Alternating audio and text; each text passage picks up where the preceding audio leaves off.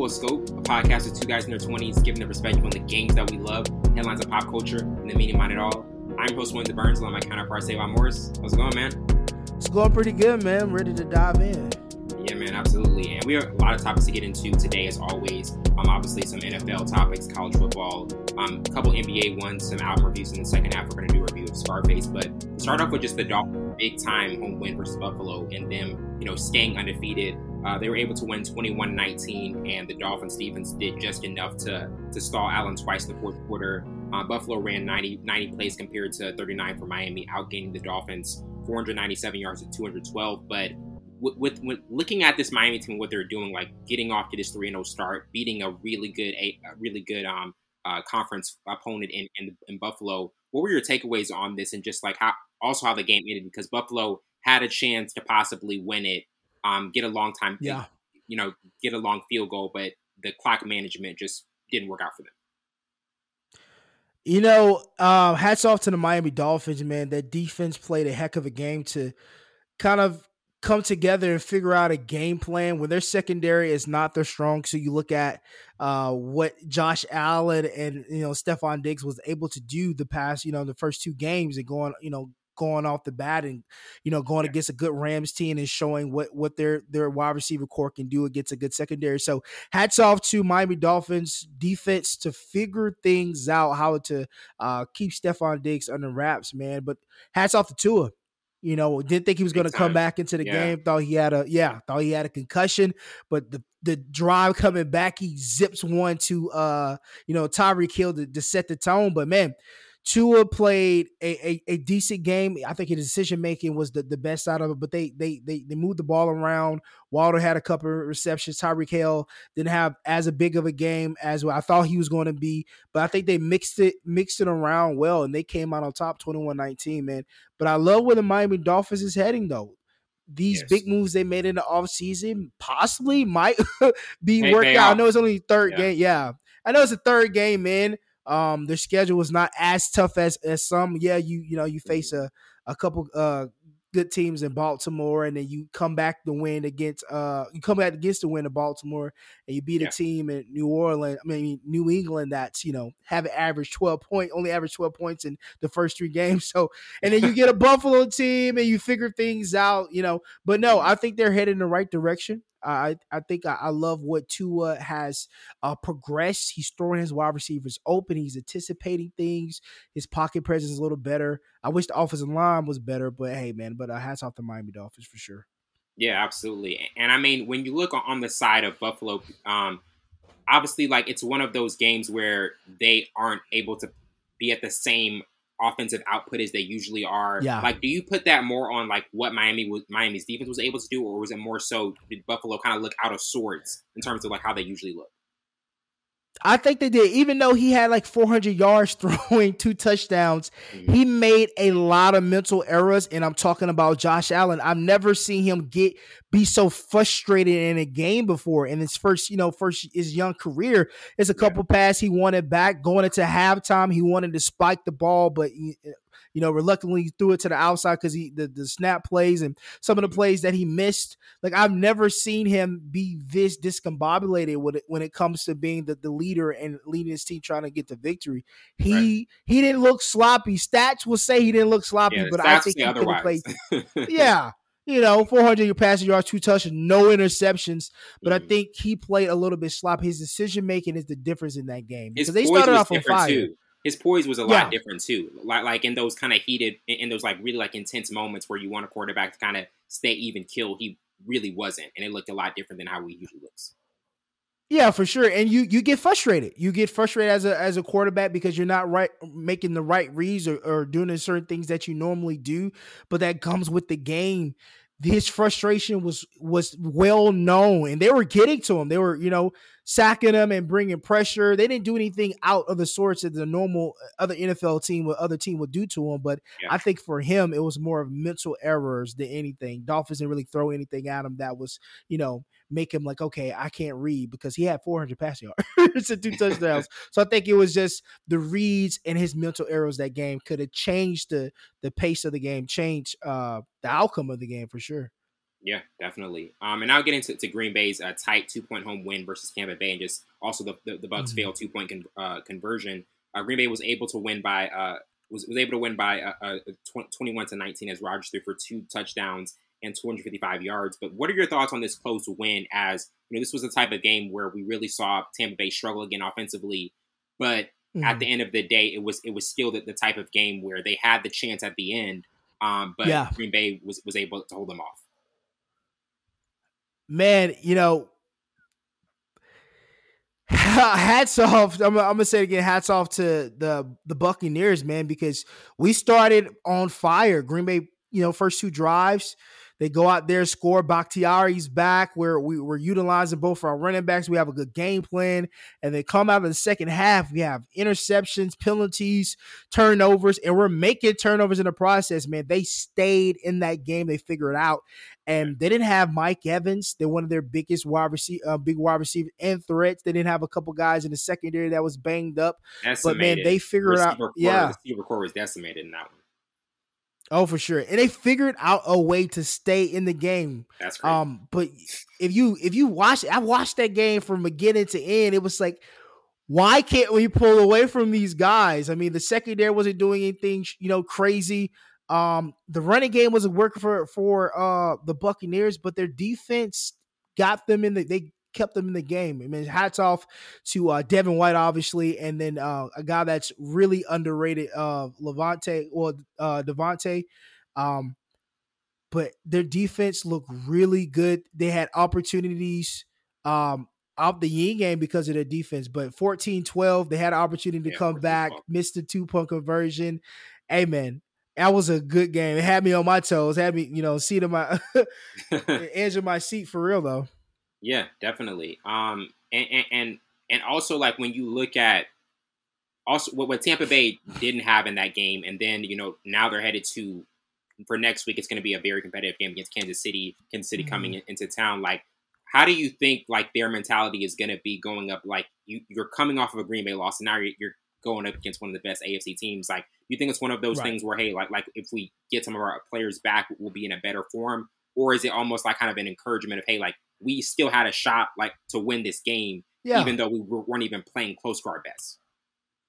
Yeah, oh, for sure. They'll have Mike Evans back for this game, who's only suspended one game. Um, yeah. They'll have uh, a couple of other tight end weapons. I think play calling was the difference maker for uh, for the Buccaneers with Byron Leftwich. I think he was playing so conservative and certain moments. You gotta let Tom Brady go. Running game wasn't working. The la- I think their best drive was going into halftime. Um, but after that, they they couldn't figure out how to get a groove. And I think play yeah. calling has to change. Obviously, you don't have the big time receiver like Mike Evans who can take the top off, you know, have the double coverage so other guys can get open.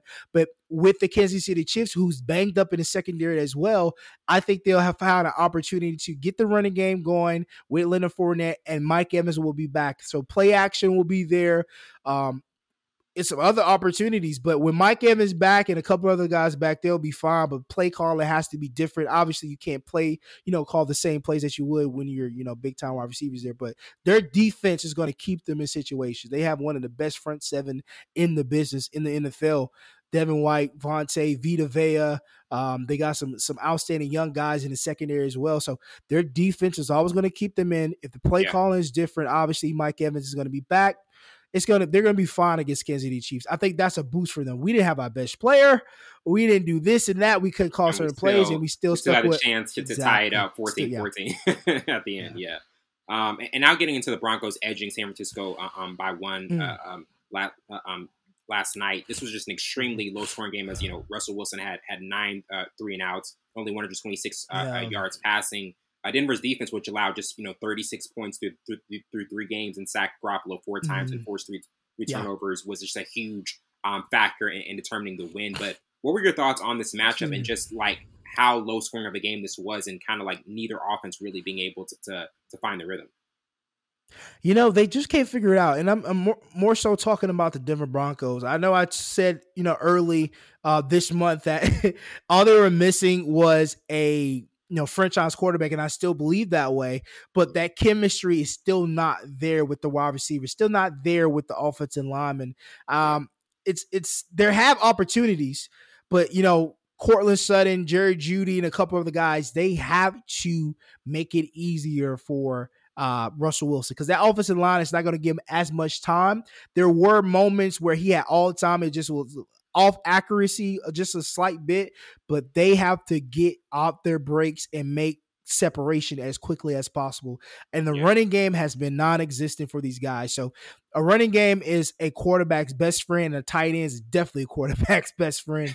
so when they get that going and the chemistry's there, I think they'll be fine. Obviously, we see the defense keep them in situation. Bradley Chubb is coming to it his own. He's he's touching that you know touching that ceiling here shortly, and he has he has so many weapons in his arsenal when, as a pass rusher in the uh, run stop defender. But once that offense gets clicking and get that chemistry and the running game start work, starts working, mm-hmm. they're going to be fine. They're still two and one. Yeah, great position to be in for the Denver Broncos. Tied with the Chiefs for the top of the AFC West. So yeah. Exactly. Definitely. Last year they were non-existent. So it's a big, you know, big uh change and I still I still stand by they just needed a uh a franchise quarterback, and they got that. Just give them some time. There's two and one, so yeah, I think they'll be fine. Yeah, absolutely. And, and, and before we move on, like looking at some of the other developments uh, yesterday, a lot of them were from the AFC West because Oakland, I, I mean Las Vegas, zero and three. Uh, I yeah. mean, like it's just yeah, a, a rough start for them. Um, you know, the the Chargers they lose they they they, they lost to Jacksonville. Kansas City had, had a surprise, surprise. Had, had, had a surprise loss to the Colts. Like, like what was like the most surprising development for you in terms of yesterday's games? It had to be the Chargers and the uh, Jacksonville Jaguars, hands down, because we are so big on Justin Herbert at mm-hmm. the mechanics and the tangible, intangible things, and they they have a good offense, and I think they have a, a better defense with uh, uh, Joey Bosa and Khalil Mack. You know, you know one of the you know top 10 pass rushers in the league and you come to a team with the Jacksonville Jaguars who were just you know just try to get through last year but mm. without I guess they're they're letting Trevor Lawrence go. But we didn't see the same Chargers team that we saw previous from last year in the first two games. I think something has changed um, but the Jacksonville Jaguars may be serious this year but that was yeah, the, the, biggest surprise. I thought they were going to just mollywalk them. We saw how tough Justin Herbert was last game uh, yeah. pr- prior to this game. So I was just like, like, yeah, he's gonna they're gonna mollywop and Trevor Lawrence. The guys they don't have enough, but they come up with the W. Man, you gotta love football. I didn't I didn't expect that at all, but I think they're gonna they're, they're definitely gonna bounce back and get back to you know Ekeler uh, being so pivotal in the run game and as well as the pass game. But mm-hmm. yeah, every every dog has his day. There, what they say. Every dog, yeah, every dog sure. has his day. Do you have any thoughts on on on Rihanna being the Super Bowl halftime? Oh show? man, bro, that's some big news.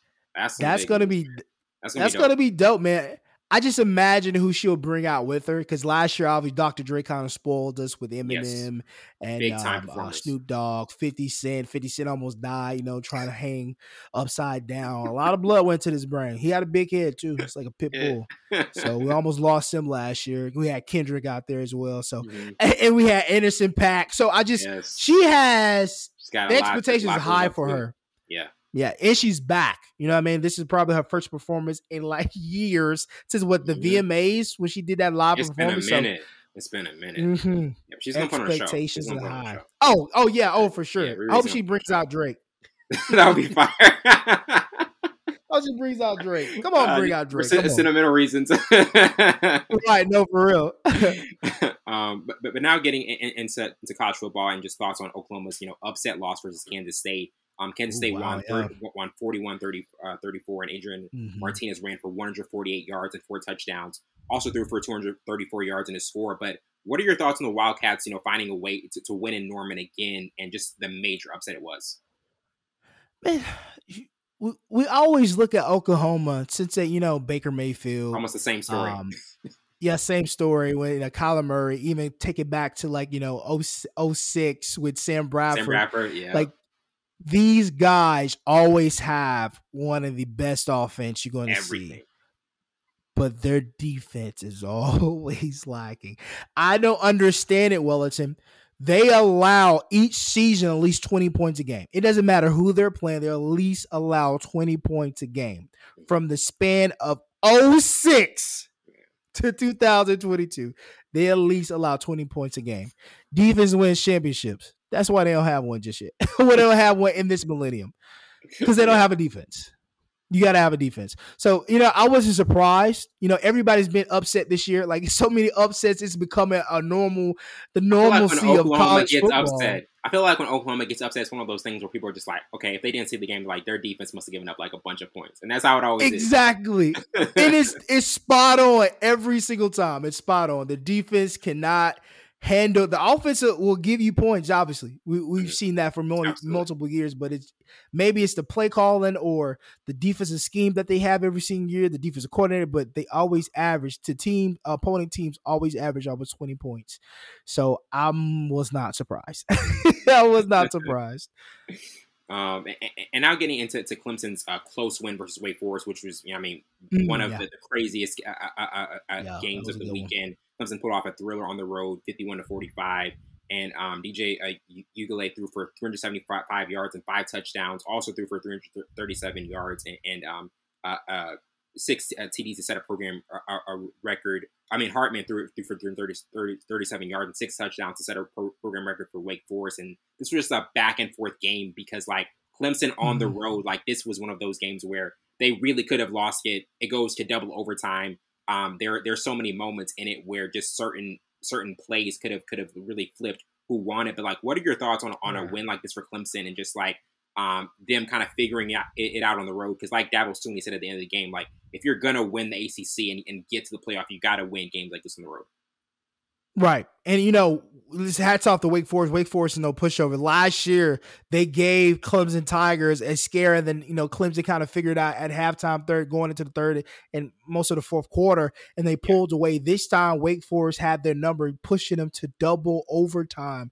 And Nate Wiggins, man, broke up Sam Hartman's uh, fourth down pass in end zone, and it kind of capped it off. But this offense of Wake Forest really surprised me. The run game um, was was one of the big ones I thought that kind of opened up a little bit of the pass the passing lanes and then Banks just goes off for 141 yards, two touchdowns.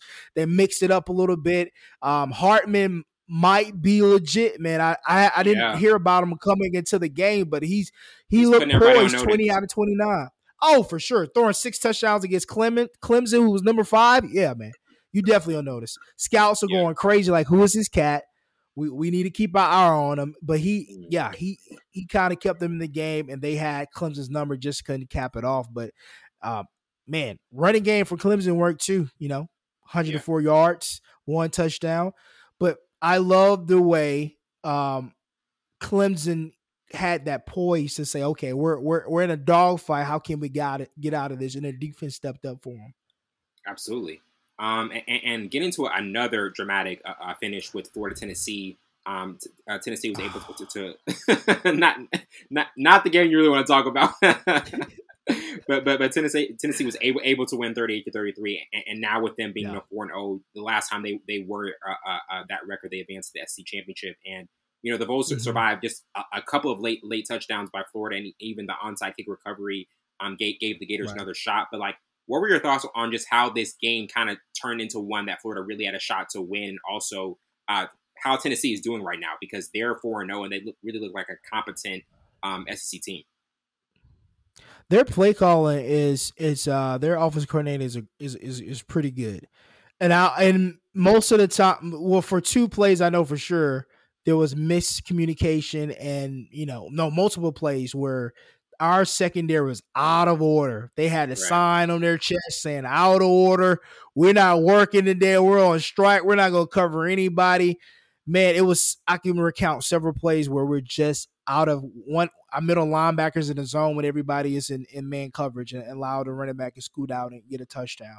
Uh, we're, we're, we're running uh, cover three in the wheel route for the tight end and the wide receiver on multiple plays, gets out to the left side and they get down the field or they score. Mm-hmm. So it was a lot of miscommunication on secondary. The offense played well. I'm not taking anything from Tennessee. Their their their quarterback in Hooker, man, he knows his system. He's comfortable with the system. He knows what his what his attributes are and his, his strengths are, and they they utilize it. Our secondary is the weakest. So hats off to Tennessee. But I don't think they are that good. To be honest with you, they just mm. capitalize on miscommunication. Mistakes. I don't think they're that good. A little overrated. A, a, a little overrated so far. Yeah, they're four no since forever, but I think they're a little overrated. There's obviously there's so many mistakes from our secondary, so mistakes on our defense. Offense played well, and we yeah. still had an opportunity to beat them. So I don't think Tennessee is that good. I don't. I don't. You know. I don't see them winning the SEC East, but I mean the West. SEC West, but hey, you know, I'm a hater. You know, I'm, I'm a little biased. I'm a little biased, Willison. I'm salty, brother. I, am definitely salty. I'm not gonna lie to you. I'm, I'm salty, but I don't think they're that good. like, you know, I'm, I'm just gonna be honest. I don't think they're that good. They didn't convince me they're that good just yet. And, and, even after them not really being able to close that game, like we, we always talk about teams really closing games well, and that was one where they really mm-hmm. let it slip. E- even though like they they still won it, it, they didn't close it, finish it the way like they really should have. Um, but but now getting into kind of like most interesting Week Five game. Um, t- t- to me, like an interesting one is Alabama Arkansas because Arkansas is coming off of mm-hmm. a really close oh yeah uh, loss to, to, to, Texas A&M, and then Alabama is getting a, a really competitive team um, in the mm-hmm. in the SEC West. But but but to you, like looking ahead, like what is kind of your most inter- interesting Week Five game, the one that that stands out to you early? And, and you know, you're gonna think I'm crazy. I have Wake Forest and Florida State. Wake Forest coming off a game where they should have won in over second overtime yeah, against Clemson, who was number five, and then Florida State is on a high four and zero oh since uh, what 2016. The quarterback is back. Everything looks good. They're going against another uh, great team in the ACC. ACC action. This is going to solidify who who's who is Florida State really back, or Wake Forest has just got lucky against Clemson. I like this matchup. I'm gonna have to go with Wake Forest. I'm I'm not a Florida State fan. I would never go with Florida State, but I like this matchup. This is gonna show me how good Florida State is, and if yeah. how good and you know are are they back? Can we say after this game, win or loss? We'll figure out if Florida State is back. That I think that's my game. Uh, one of the games I'm looking forward to, and also NC State and Clemson. Can Clemson? This is another um an, another ACC team, and we're yeah, man, uh, you got back to back. NC State looks really good. The top ten, so another you know top ten matchup. So I'm looking forward if Clemson can you know have that same uh, tenacity to to bring into this game and see if they can come out, not make it as close. But yeah, Clemson has been in some dog fights in the past year or two. They haven't been convinced convincingly winning against teams they should be. Yeah, Who who would you say like in terms of like the teams that you've seen so far? Like, would you say it's kind of been the Georgia, Alabama, Ohio State, or or those teams that, that you think are, are still at the at the top? I mean, obviously, like like we have some teams like Florida State that could possibly try to get in, in that mix, but like who are the, the, the teams that you're kind of like, hey, I, I trust these teams. I know they're going to kind of like stay at the top um, for the foreseeable future. Oh, Georgia has Georgia is conventionally better than every other team. Yeah. With losing 18 starters to the Man. draft. Um, Georgia is solidified. I'm I'm still not big on Alabama this year. Um, I think Oklahoma State. Did, did that Texas? Did, did, did, that Texas game kind of give you a red flag in terms of just like their struggles in that? Yeah? Yeah, yeah. I think there's still some some um leaks in uh, in their offense and defense. I don't think Bryce Jones is as solidified as we thought he was, even though he has all these NILs and you know commercials. I don't think he's, man, commercials he's are flooding in for him. Himself. Commercials are yeah, man. Come on, bro. he has so much money, but I, I'll say this: the only team that is like I'll trust to do anything is Georgia. I'm telling no you. other team. Yeah, no other team. That's the team where I'm just like, yeah, they got it. Yeah, they got it. Yeah, for sure. They are all special all teams, fronts. offense, defense, all fronts. They are solid. Mm-hmm. They have like five tight ends that can play start at any team they wanted to. Running oh, yeah. backs. Stetson looks good. Like you know, they have they have everything you want. Yeah, that's the only team. That's the check box check. Team. Whoa, yeah. well, I'm afraid of them this year yeah, definitely. Yeah. Um, and, and, and I'll get into to the NBA and, and obviously like the, the, the biggest mm-hmm. news uh, um this past offseason has been Ime Udoka and, and his one year suspension and, and this, just the surprising developments of the situation. Um, this announcement was made last Thursday night as the Celtics cited violations of team policies in their announcement. Um, sources pre- previously told ESPN's Adrian Wojnarowski that Udoka had an intimate relationship with a female member of the franchise's staff and the suspension is, mm-hmm. effective immediately. A decision about Udoka's uh, uh, future will be made later, the team said. But what are your thoughts on this suspension and also just how the final uh, decision was made? Because this is something where the organization probably knows even more of what was happening, and they're just not saying it now. But this is a big blow to the Celtics, and obviously coming off of the year they yeah. had, not having mm-hmm. their coach at all this year.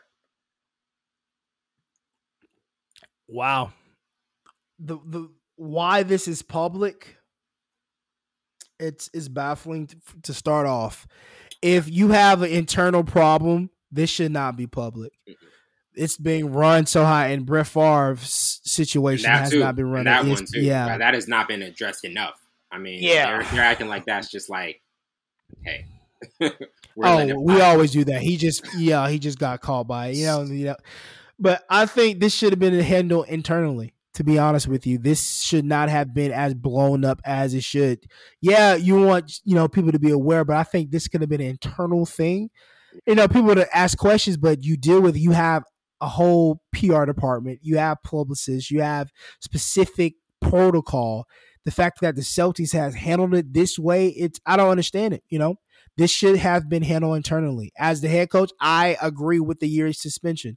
Do I think they should make him resign after a year's suspension? No, because in his first year he went, he took you to the NBA Finals.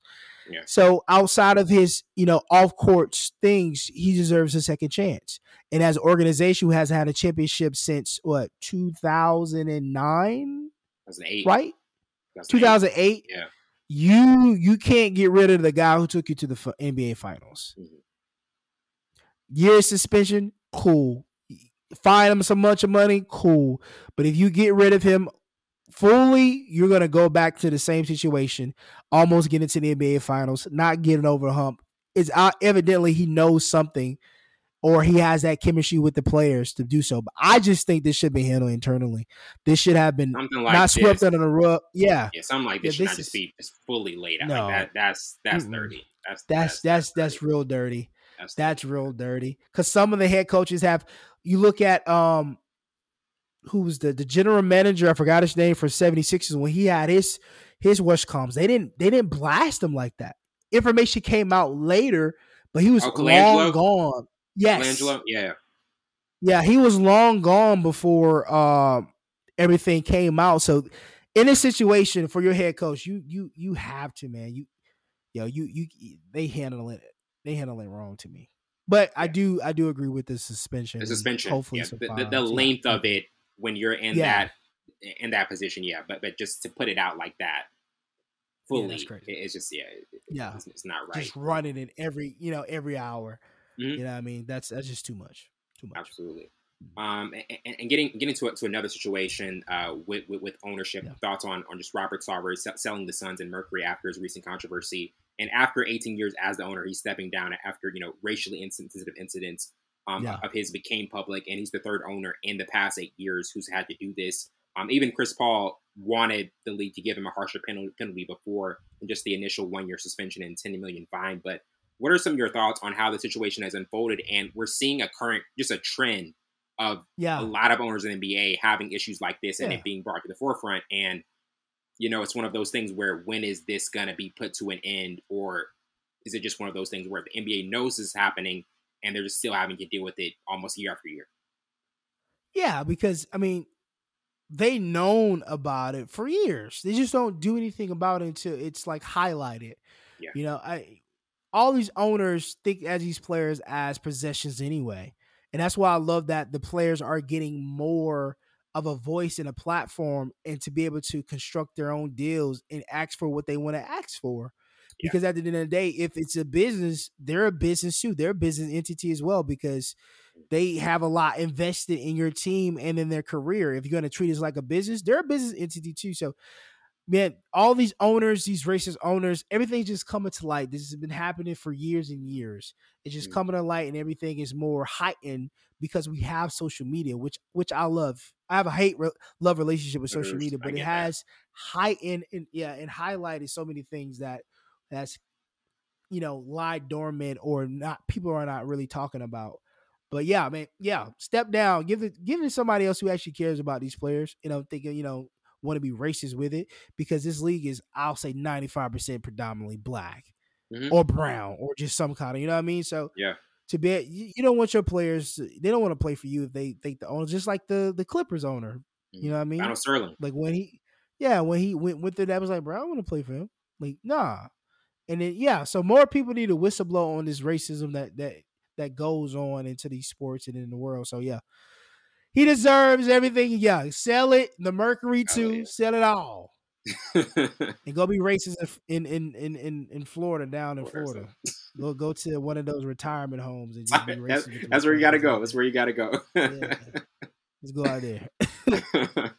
And, and I'll get into our, our first album review with, with Dixson's 004 Daisy, just initial takeaways of it. Um, in his latest project, which is a follow up to last year's Darling EP, and with features like Tinashe, Sevyn Streeter, and Vic Mensa, mm-hmm. uh, there's different sounds and themes, such as you know full on dance and, and, and R&B, uh, plus on on ladder band ropes and just distant rock elements in one of the electric songs, Butterfly. But uh, what are some of your takeaways from the, from this new project? Because we we talk about Dixon a lot, like he's He's yeah. one of the the up and coming guys. I, I, I think he put together mm-hmm. a project that could mm-hmm. can really show how long he's going to be around oh, yeah. for a long time. And I thought this was he he put out four three or four singles, and I and I think a lot of these songs, even the extra ones, really right. flow together.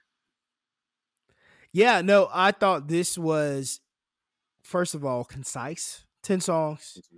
Um, I thought it was a nice mixture of nice, good mixture of production um, sometimes you forget that it's R and B, and you know it, it sounds alternate to me. But he has a way of using his voice to bring out, you know, the instruments and the beats. I think it's his his voice is an added instrument, but like his his beat selection, the production, man, it was yeah, it really it really was a vibe. It really was a a, a moment to uh in, endure for real.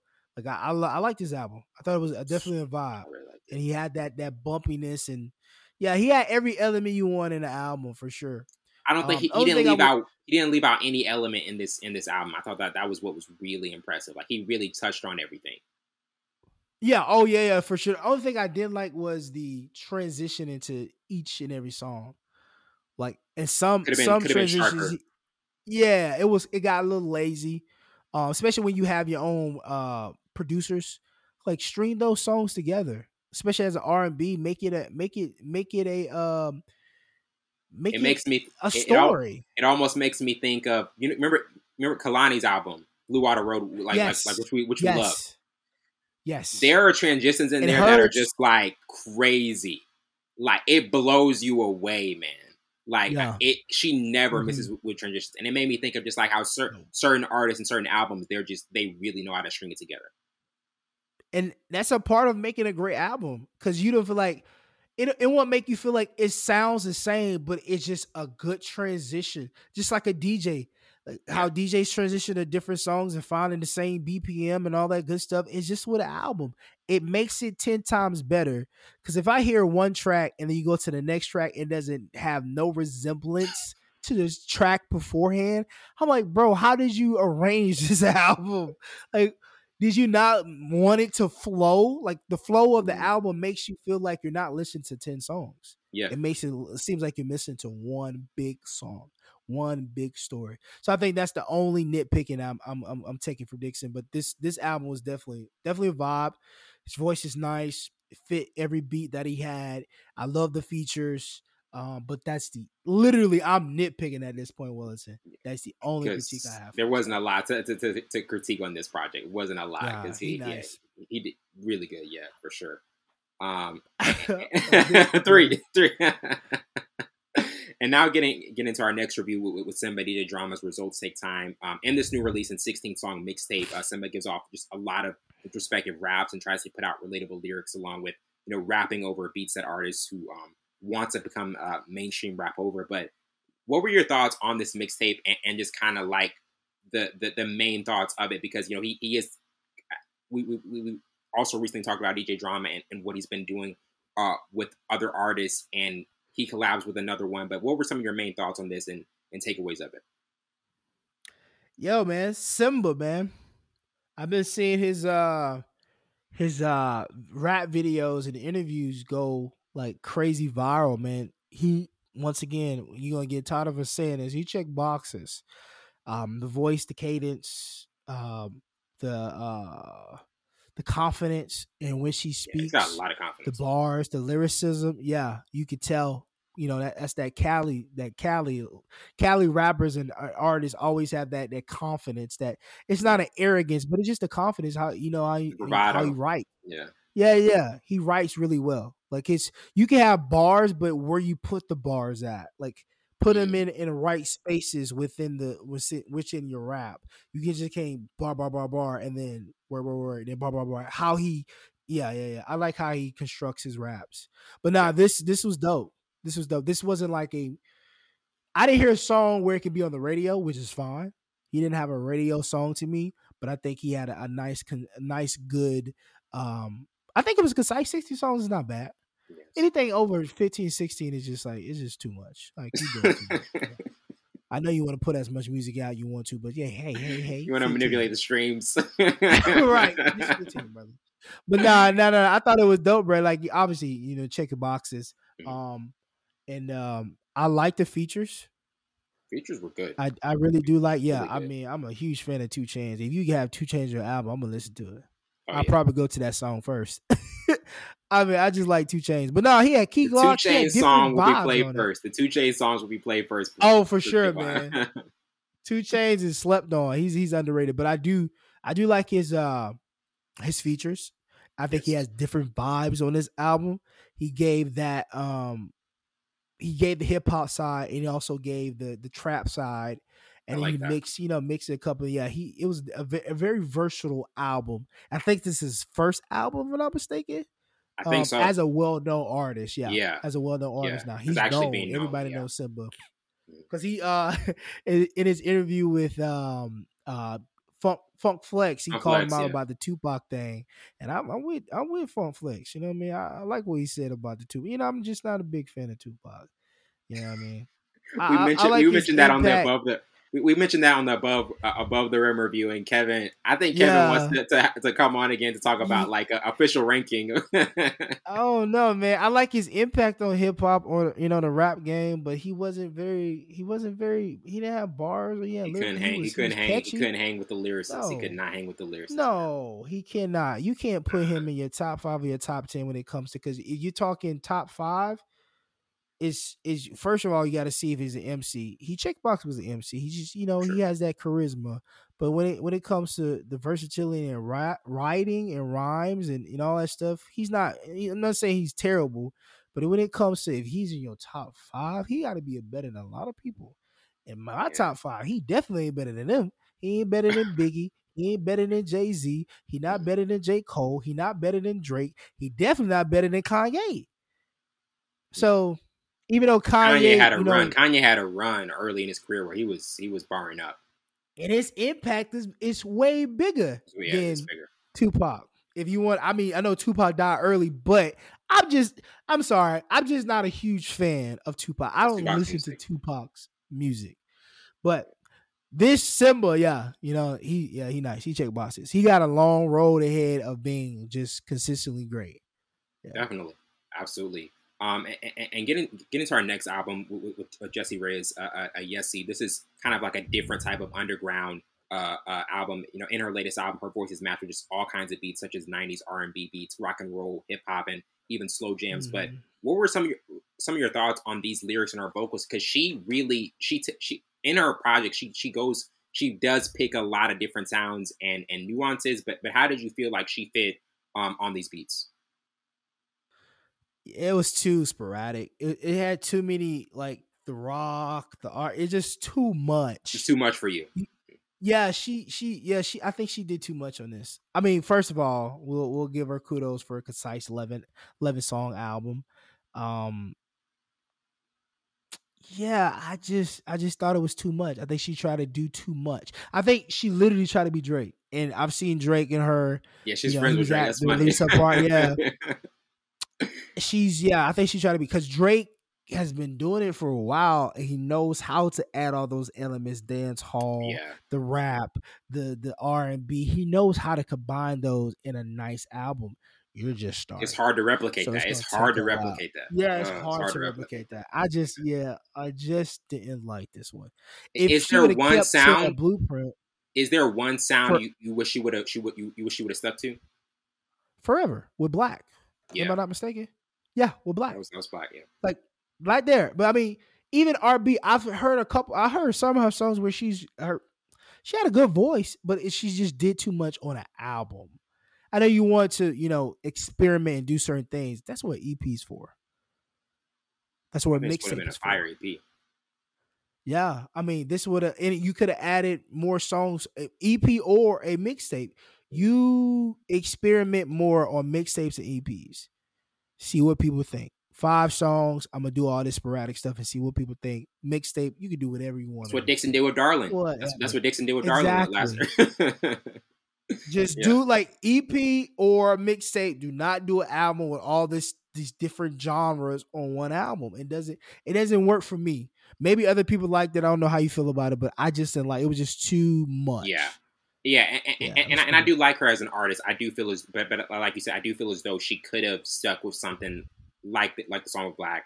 It would have it would have fit more of what she was going after because like she tries mm-hmm. to like like you said like that's a great point of you saying almost trying to be like Drake because she tries to touch on like yeah. every different genre and there's only he's he's he's different. Obviously, he's an all timer. Like not everybody yeah. not everybody can replicate what he did and what he's still trying to do. So that's that's where you got to kind of kind of like observe like, hey, am I trying to be in something that's not really what I what what my lane is and, yeah. and what my fan base would want? Yeah, yeah, and, and absolutely not because I know her for like more R and B, more alternate a little bit, but not like no rock or anything like that. Like, yeah, yeah, she did too yeah. much for this. Um, and, and, and now and now getting into Ab-Soul's Moon um, Moon Shooter, his his latest single, and, and he said that that this is kind of meant to be an early taste of his upcoming album. He, he co-wrote it with Zacari, mm-hmm. and Ab-Soul kind of gets into a, a, a, philosophical zone over a moody harp, uh, a breakbeat and melodic string sample. But how did you feel about this new single and kind of the build up it can have uh, for his upcoming album? I thought it was dope. I gotta, I keep gotta remember it's two different Ab-Souls. He has the hyphen. yeah. Because Ab-Soul's old school rapper that you know was with Mos Def most of the time. Yeah. He has he has a successful podcast. He actually mm-hmm. was on uh, Reasons album a couple oh, years no. ago. But I always got to remember because this is the the long hair don't care Ab-Soul with the yeah. hyphen. Um, but I thought it was dope though. I thought it, I thought it was dope. Um, it's not a song that I would like continuously play, but for what it was, and if it is a taste of an album, I I can't wait. Do I think it's an album song? I mean, um, a single album song. I think it's a single song. I think it was a single song. Yeah, but yeah, I'm interested. It get it piqued my interest on what the album is gonna sound like. Yeah, and what what direction he's interesting teaser that was definitely interesting yeah. teaser, teaser to have. Mm.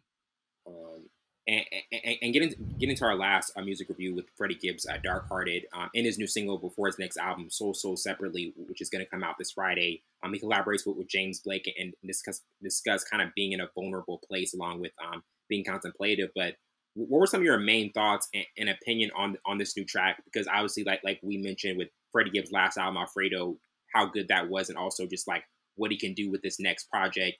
Um, what were some of your, your initial uh, uh, thoughts on this one? Um, not a single song. First yeah, and foremost, I thought it was an album, album, song. That's for an album. Yeah, yeah. I, I, I like Freddie Freddie Gibbs as a rapper for sure I think he checks checks. I think he checks certain boxes, but for this song to be released as a single, I, I'm I don't agree with that. I think it was the Def album song. This will tie into another track or tie into two tracks. it'll sound great on the album. I think I think it'll sound yeah. Yeah. I mean the production wasn't bad, but I just I, I thought it was a, a, a decent song, but I just don't think it was a um a, a you know single worthy. This ain't when I think of single songs, it's something that you can play on the radio that you can play continuously over and over. It's a banger. And it just has that, yeah, it has that, you know, a banger. Some some slow song, rap songs. Yeah, it can um, be singles too, yeah. Yeah, it can be singles too, but but this was not a single song. This is And that's the thing. I liked the song, but I was like, this is not the second single you should put out before your album comes out, man. Uh, like this isn't uh, the one. Just don't put like, out. A, just don't put out another one. Just wait. Because he already put out a, a, a, single too much with, with, with Moneybagg Yo before. Yeah, and that one sounded yeah. more. That I was, was like, oh yeah, song. that was fire. Yeah, yeah, yeah, that was fire. I'm like, just mm-hmm. just stick with that and then put out the album. But I don't think he needed to do another another single. Yeah, you, are jumping the gun. That Moneybagg Yo one was that was fire. excuse me. Yeah, it was fire. Yeah, yeah, yeah. back. Yeah, yeah. That was that was dope one. That's a single song. yes. But this one, no, bro. You should have just waited. Now, um, it, you could have like I'm looking at his playlist, bro. oh, go back. Look at his playlist. You could have dropped the one with Innocent Pack. Oh yeah. Or I mean, because I know the Offset one has to be like a more mid up tempo song with Pain and Strife, but like I'm looking at all these tracks and these features. Maybe he didn't want to drop a feature and wanted to wait, but I don't know. I just didn't think that was a uh, and and speaking of, uh, of, uh, of his album, there's also Boldy James has an album coming out. Um, Rome Streetz has an album coming out this Friday. Uh, Tory Lanez as well. Is, is, there even Kid Cudi? Is there one album in particular this Friday? Uh, uh, maybe even the Freddie Gibbs album that you kind of think it is the one you you kind of have the most expectations for.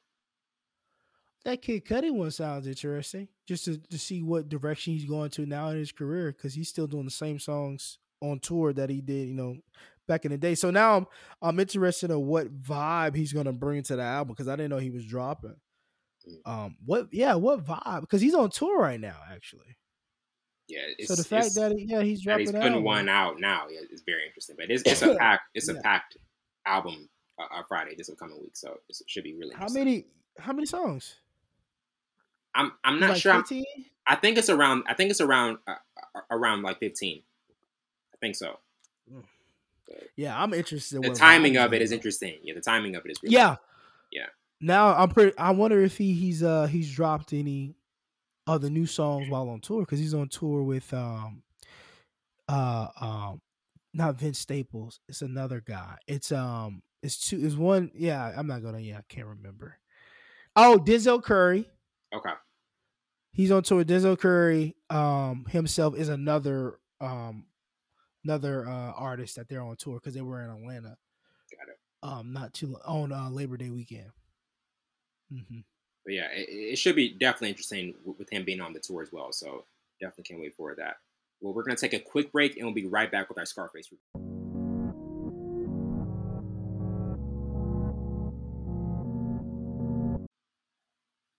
Welcome back to the show, and now we're getting to our Scarface review. And to start with the overview, Scarface is a 1993 crime drama film directed by Brian De Palma and written by Oliver Stone, loosely based on the 1929 novel of the same name and serving as a loose remake of the 1932 film. Um, it tells the story of a Cuban refugee, Tony Montana, who arrives penniless in Miami uh, during the Mariel boat lift and becomes a powerful and extremely homicidal drug lord. The film co-stars Steven Bauer, Michelle Pfeiffer, Mary Elizabeth uh, Mastrino, and Robert uh, Palma directed, dedicated this version of Scarface to the writers of the original film, Howard Hawks and Ben Hecht, had a budget of 23.5 to 37 million and brought in 6.6 million into the box office and also had an 81% rating on Rotten Tomatoes.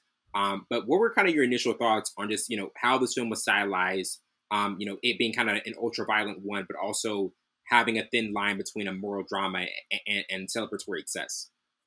I thought this was, and I remember this on two tapes of VH, VHS. Mm, oh, way back.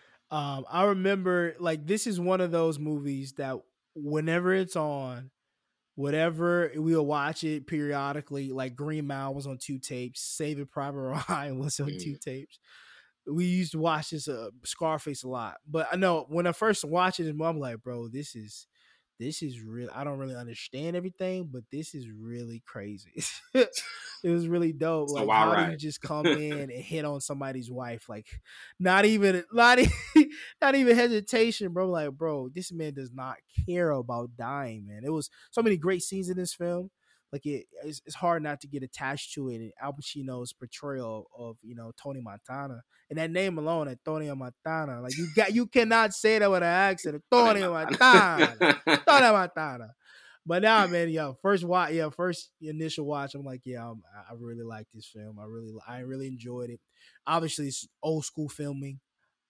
oh, you can tell that, um, man. You can tell that. Yeah, old school family, basic family, nothing too strenuous, but the the the storyline and the the dialogue really carried this film, and obviously the action, mm-hmm. obviously. Mm-hmm. But no, no, I thought it was yeah, really amazing film. Check boxes. And, and for a film that that, that kind of has has this kind of style, like, do you think we we talk about this so many times with other movies that, that we like, but do you think like if it didn't have a great dialogue, it wouldn't be the same type of movie that it was, or do you think just the character that that Al Pacino portrayed was gonna still was gonna still able to, to lift it even if it didn't have good dialogue? No, I, I don't think any act. I mean, you could ad lib, but I don't True. think the script the the base the, the premise of the script has to be good enough and then the ad libs are really cool there's a, million thousand mil, yeah i would say a million ad libs that made movies mm-hmm. better but that initial dialogue initial uh screenplay is obviously what gets you to make that movie but it has to be at least decently good. I just thought like the inter- interchanging with different characters was was really well and well written um especially with um you know Frank Lopez and you know Tony Montana, mm-hmm. like that that interaction, even with um Omar, you know, even with Elvira, yeah. like the the women in the '80s was just like that. Like it was just it was a lot of you know dialogue that really made the movie good because you can have a lot of action in a movie, and it's still not good. Okay, we want action, but we also want to be feel like we're connected to the story, and that's where the dialogue comes in. That's where character development building comes in. I think with a two hour long film, you better have good character development. oh, yeah, you better. Yeah, you better Absolutely. have good. But no, I thought, yeah, yeah, I thought it was, yeah, it, it really was the dialogue that kind of halfway carried the movie because you have all the action, blah blah blah. But if you don't have them, they're talking like caveman. I'm like, okay, what is this? All right, yeah, turn subtitles on. on. and he was funny. Told yeah. him I thought it was funny, especially when he was getting interrogated before he was able to go into the the um one of the camps or whatever. He was like, you know, just joking around um with the the officers or the whatever who they were. But yeah, man, it just that dialogue yeah. that was a funny scene. Like it made it gives you a more depth of who mm-hmm. his character was. Absolutely. Um, and getting to our first topic from one to four stars, what would you give it? Um, to, to you, what would be your, your particular particular rating for for this one? I have to give it four, man. Yeah, man I have to give amazing. it a four. Yeah, it's it's something I watch. Oh, if it's on TV, obviously I don't have the DVD, but if it's on TV and it's on or it's on net like Netflix or whatever, it was on Netflix for a while. Oh, it's still on Netflix. Yeah, still. And I watched it the other day. So man, every chance I get it, I know it's long, but yeah, it's I, one of those like ones it. you still want to watch all of it, like e- e- yeah. even though it's long, even though it's long, like it has that effect. Like it didn't touch, like it it touched on so many things, but like the underlining relationship he has with his sister and why he didn't want uh Manny to date her. Obviously, Manny was a womanizer anyway, so I understand that part. But just like not seeing, yeah, good like, reasons. So yeah, good reasons for yeah. her to not be around Manny. Ah, uh, yeah, yeah. he was definitely was a womanizer, but it had you know different elements of what. what what I liked in a film, action, good dialogue, relatability. Um, obviously, it wasn't shot as you know beautiful as you know now, but I think it for what it was and the era that was in. I thought it was I thought it was shot decently good. This film um, now, um, but this I, film now would have been shot like crazy. Oh my god! You ever have so many drone shots in here, bro?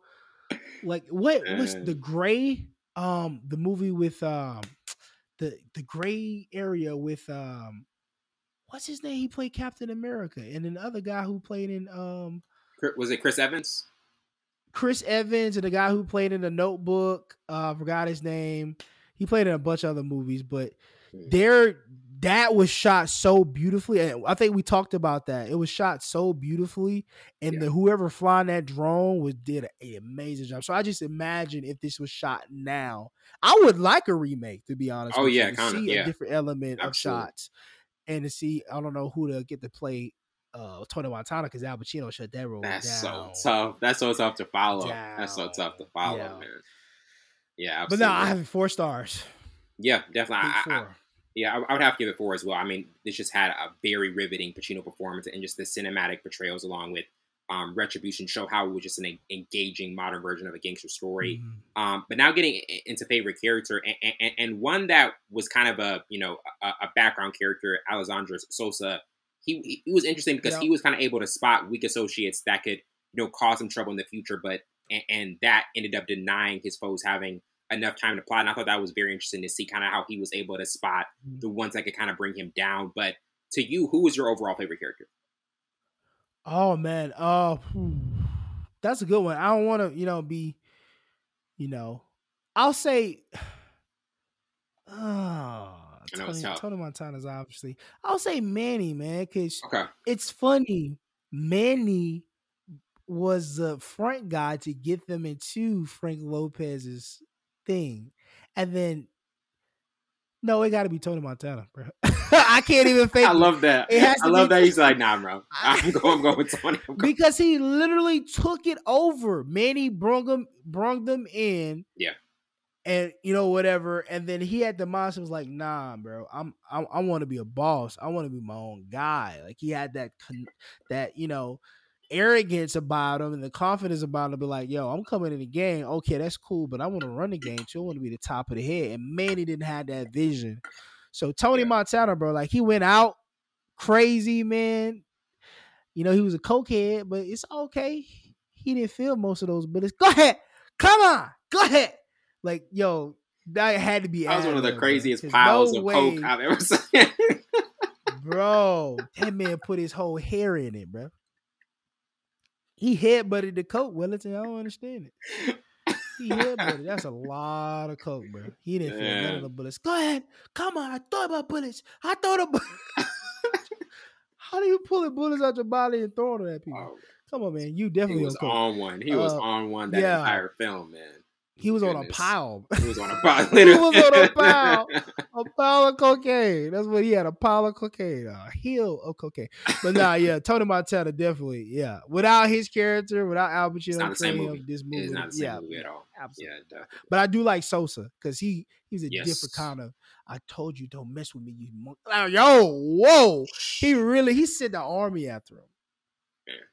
That's when that's when you know it's real. That that's when you know it's heated. In his voice though, his voice was so yeah, like his voice, deep voice.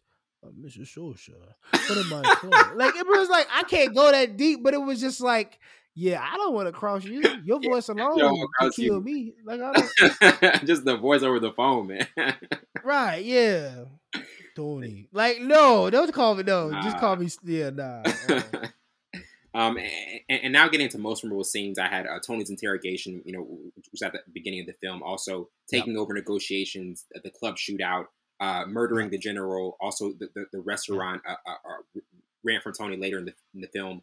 I'm also drug deal gone bad, and then finally stopping uh, the, the, assassination, and also Tony's final stand, which that that entire yeah. t- entire scene there, I mean, it has to be yeah. at, at, the top. Um, but kind of to, to you, kind of what were some of your memorable scenes in this movie? Ooh, um, besides you always you always pick the good ones. Um, I think it was hmm. Oh no no no no! That's not a good one. Yeah, you always pick the good ones, bro. Oh, when he shot Manny at the house. Oh yeah, that's when yeah. He, yeah, there you go. Yeah. There you go. Yeah. I'm like, bro, you kill your best best friend. friend and just no hesitation, just looking at Gina and just pow pow. Like, whoa. The look he had and after then, he did it. The look he had after he did it. Yeah, this, this, blank face. You can't change it. Yeah. And then uh, obviously, um, Gina shooting him, shooting at him or whatever, and mm-hmm. then actually nicking him was a good scene because she was like, "Yeah, like, hey, you want me? You don't want nobody else? Want me? Like, that's why I was thinking, like, what kind of a what's going what's wrong with you? You want to see your little sister prevail? You know what I mean? Was, yeah, it was definitely strange. And then she end up dying. Yeah, that's crazy. That was a good scene though. Absolutely. Um, and and I of get into most memorable quotes. I had uh, every dog has has his day from Tony. Um, you don't have the, yeah. the, the, guts to be what you want to be. Um, every day above ground is a good day from Mel. Uh, um, who put this together? Me. That that that's who. Who do I trust? Me from, from Tony. And, and finally, I always tell the truth even even when I lie from Tony, man, Tony was just taking up this this entire yeah this entire list from the quotes. But but to you, were there any like kind of standout quotes that you had? Um, once again, you said all of the good ones. Tony Montana, like you know, uh, yeah, Tony had always had all the good ones. I'll I'll give you one from Sosa. Um, he said, "Oh yeah, yeah. I'll tell you once. Don't f me. Don't you ever try to f me. Like that whole that mm. one liner right there really solidified Sosa as like a true villain. Yeah. In drug lord, I'm gonna give you one. I'm gonna give you one warning. That's it. And then obviously the phone call. I told you a long time ago. You effing little monkey, not to f me. And then he sent an army. Whew. And then Tony Montana is no more. I don't That's like how he died though. Oh, I don't man. like how he died though, bro. Man. How about he come behind him and shoot him in the back? Come on, bro. You weak, bro. All the slow mo, you just got this, you know, sawed off shotgun in your hand, and you you shoot the man in the back. Come on, in the back, bro. Come on. Yeah, you shoot him in the that, back. Come on, you could have. That's the way you do it. Nah, you felt that one though. you yeah. felt that one. You definitely felt that shotgun. Mm-hmm. Um, he felt that shotgun. Oh my goodness! Um, and, and, and, now, kind of get into what did you like the most about the storyline? To, to, me, something something else I, I, observed in this was there was kind of significant parallelism parallelism between Tony the facial scar and also Al Capone because he's another mm. mm-hmm. another criminal who kind of ruled Chicago's underbelly in the same way that Tony did during the time it was shot. And I liked how Brian De Palma kind of showed like a, a, kind of a similarity between two kind of like crime drug lords and ones that, mm-hmm. that, that, mm-hmm. were kind of going down the same route. But to you, what did you kind of like the most about this storyline? The come up, really, man. You know, coming from Cuba, working his way up to the top, and being that guy. Um, but also I love the little lessons in and out. You know, Frank Lopez tried to tell him like the only way you'll stay in this business for long if you you fly straight, don't be flashy, and that's what every most every drug dealer or whatever tell you: do not be flashy. Yeah. You're gonna get caught if you bring a lot of attention. And so there's a lot of life lessons, you know, I don't know why he wanted a kid. You think like Elvira said, you think you gonna go pick him up from school? Like, bro, you think you living a normal life, bro? Like, what's going on? But I love the life lessons I was in it. I mean, obviously the the come up him coming from absolutely nothing, coming over and um, kind of taking things over and not being afraid to take things over. Uh, but I, the, the, for the most part, I like the life lessons. Yeah, sure definitely. And, mm-hmm. and, and before we, we, we get to the last topic, like Al Pacino, he's one of those actors that has been around for so long, has had so many yeah. memorable performances. Um, obviously with the Godfather series, this movie, um, he was in Heat. He, he's he, he's he's even oh, been oh, yeah. in, in, in, The Irishman. He's been in just countless movies. Like yeah. to you, looking back at his career and what he's been in, like what are some of the movies, even including this one, that you kind of say are just the automatic ones that you say like yeah, yeah these are the top ones that he's been a part of. Oh obviously godfather. He uh, you know him per, uh, portraying uh, tony montana any given sunday for the oh, sports. oh yeah it's another one. Um, he's he's had a lot of he he has a luxurious career and his catalog is really crazy with the versatility but obviously when you think of Al Pacino you think of The Godfather you think of yes. you know Heat one of the one of the ones I think of because you know I didn't really watch Godfather that much but Heat Man, I love like yeah yeah that's yeah yeah yeah yeah Heat Any Given Sunday is another one I think kind of like solidify his his acting acting ability to portray a coach an NFL coach at that and have those underlying issues as well. But yeah, man, those the top three in my opinion that I think of the most is Godfather, um, you know, Scarface, and um, Heat yes. for sure. That's his Definitely. top three. Top for three. Sure. Um, and, and, now kind of getting to our, to our, last topic, you know, ten years from now, do you still think this will be watchable and intriguing? And, and this is obviously past that uh, in, in yeah. so many different in so many different categories. Obviously, like, like you, you mentioning the VH the, the, the VHS tape obviously like, like it, shows how long it, has been around. But to you, like, what do you think will, will, continue to make this just that that movie for the people that that haven't haven't seen it as much and, and are interested in, in what Al Pacino did earlier in his career? Because this is one of those movies where if you watch it, you're going to be able to tell how yeah. good of an actor he was and how he could take a character's over the top. Man, this this film, people will gravitate to this not because of the length of the film, but the amount of character development in this film with uh, Tony Montana. You get a hint of um, of com- uh, comedic aspect to him. You get the serious side, especially when you see him with Gina. Um, he goes through every emotion that a character has, and he does it in such a way. Even when he finds out who's tried to kill him, it's just the the way he moved, the way he did things, the way he you know came, you know, from the slums. To be honest with you, and right. um, I think the re- relatability to it with the family aspect of even it's always that family aspect in mom movies, any always type of film. Shrinks, yeah, shrinks together. Yeah. wanting to have the, the woman on his own, wanting to have kids, wanting to have mm-hmm. the family life, the morals. He didn't want to kill those kids. I forgot that scene. That was a good oh, scene. yeah, that was a yeah. To blow him up. It. Yeah. yeah, yeah, yeah. So you always had that that moral base like no kids no we don't we don't do kids that's the rules it's the rules of the mafia we don't we don't mess with wives we don't mess with the kids so it's always that that element in there in them type of films but man people will watch this because it's funny it's uh it has enough because it's some comedic elements in this movie um the comedic elements are, are, are, right up there with the action and dialogue, man. Like oh, it, it's, oh, every sure, different man. pocket, every different pocket as soon as you turn it on, he's joking around uh, with the with the guy with the um you know interrogator guys and him just like having those uh those the moments with even Frank Lopez, you know.